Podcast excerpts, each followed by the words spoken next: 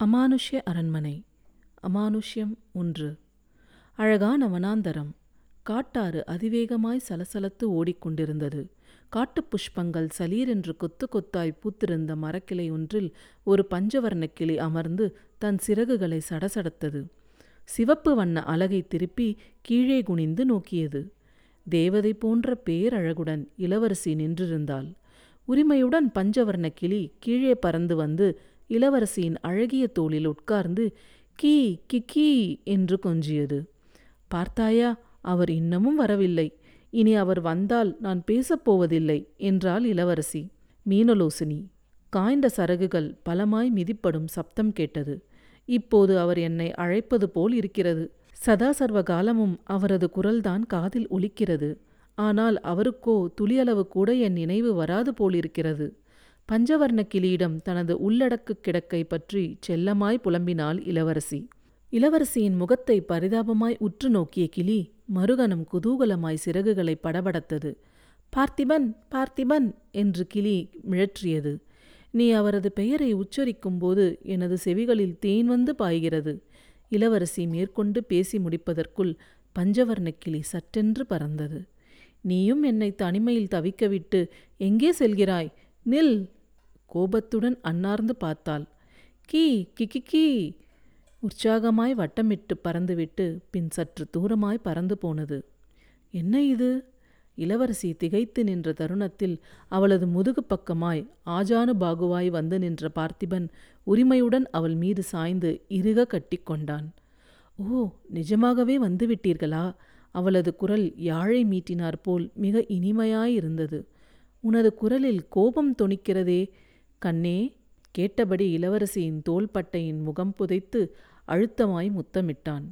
உங்களுடன் நான் பேசப்போவதில்லை கோபம் தணிந்து குரல் கெசுகெசுப்பாய் வெளிப்பட்டது.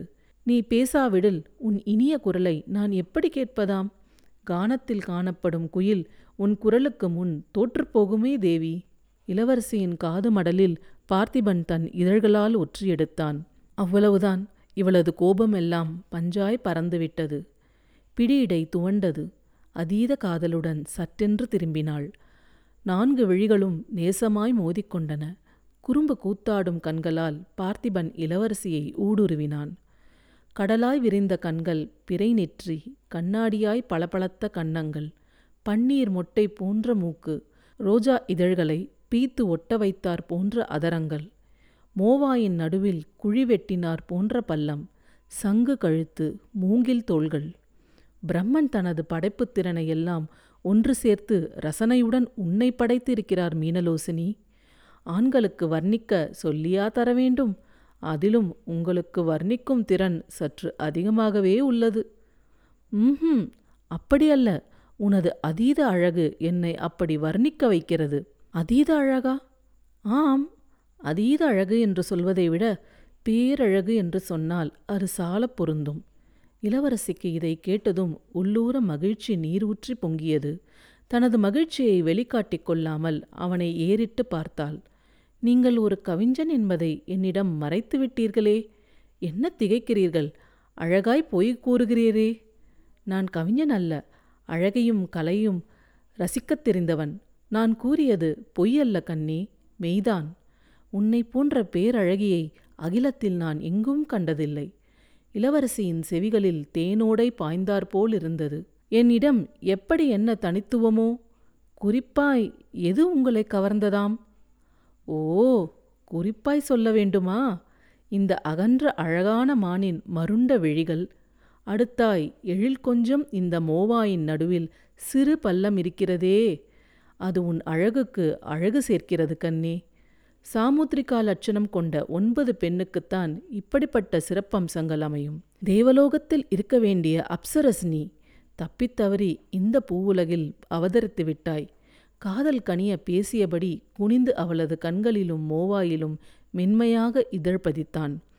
உலக நினைப்பை முற்றிலும் மறந்தவளாய் விழிமூடிக் கொண்ட இளவரசியின் தளிர்கரங்கள் அவனது கழுத்தில் மாலையாயின. இருக அனைத்து முத்தமிட்டான் பார்த்திபன். பனிப்புகை ஒன்று கிளம்பியது. இந்த காட்சி மறைந்தது. அழகே உருவான இளவரசியின் முகம் க்ளோஸ்அப்பில் தெரிந்து முறிவளித்தது.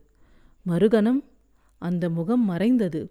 நெற்றியிலிருந்து கோடாய் ரத்தம் வழிய ஆக்ரோஷமான கோரமான இளவரசியின் முகம் தெரிந்தது. தலையை சற்றே பெண்ணிக்கு சரித்து கடகடவென்று சிரித்தாள். பேய்த்தனமான சிரிப்பு பயமூட்டும் சிரிப்பு நடுநடுங்க வைக்கும் சிரிப்பு. அந்த சிரிப்பின் ஒளி மீண்டும் மீண்டும் எதிரொலித்தது வாரிச் சுருட்டிக் கொண்டெழுந்து அமர்ந்தான் பார்த்திபன். உறக்கம் கலைந்து விட்டிருந்தது. ச்ச கனவா இது? கனவு மாதிரியே தெரியவில்லையே. நிஜம் போல் அத்தனை யதார்த்தமாயிருந்ததே சுகமான கனவு மனதை சொக்க வைத்ததே. காதல் ரசம் சொட்டும் கனவு காட்சியில் மயங்கி போயிருந்தேனே. அழகான இளவரசியுடன் ஏகாந்தமாய் கட்டி அணைத்து கொண்டு சொர்க்கத்தில் திளைத்தேனே. மறுகணமே இப்படி ஒரு கோரமான கனவு ஏன் வந்தது? என்னது இது? விழிப்பு தட்டிவிட்டது. சகலத்தையும் யோசித்து அலசி பார்த்து கொண்டிருக்கிறேன். இன்னமும் அந்த சிரிப்பு சத்தம் செவிகளில் எதிரொலிக்கிறதே? திகிலில் அவனுக்கு இதய துடிப்பு அதிகரித்தது. இந்த பாகம் இத்துடன் முடிவடைகிறது. இந்த கதை உங்களுக்கு பிடித்திருந்தால் தொடர்ந்து வரும் அடுத்த பாகத்தையும் கேட்கவும். நன்றி.